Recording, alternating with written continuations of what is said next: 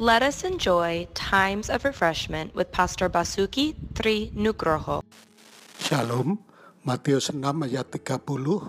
Jadi jika demikian Allah mendandani rumput di ladang yang hari ini ada dan besok dibuang ke dalam api, tidakkah ia akan terlebih lagi mendandani kamu, hai orang yang kurang percaya? Istri saya sangat menyukai tanaman bunga, juga pohon buah-buahan. Tiap kali pohon mangga kami berbunga, istri saya sangat gembira. Musim mangga segera tiba. Kita akan menikmati berbagai macam mangga yang kami gemari.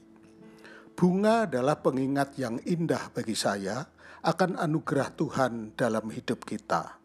Tuhan kita menggunakan bunga bakung di ladang untuk mengingatkan kita tentang penyediaan Bapa Surgawi kita.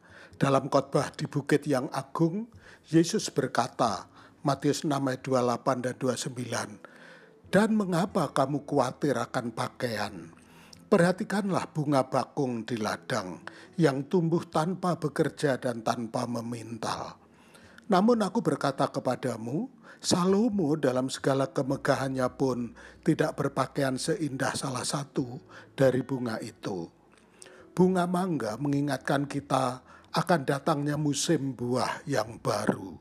Tetapi seperti bunga bakung di ladang, bunga-bunga itu juga dapat mengingatkan kita tentang Tuhan yang dapat kita andalkan untuk menyediakan makanan, pakaian, dan tempat berteduh. Tuhan memberkati.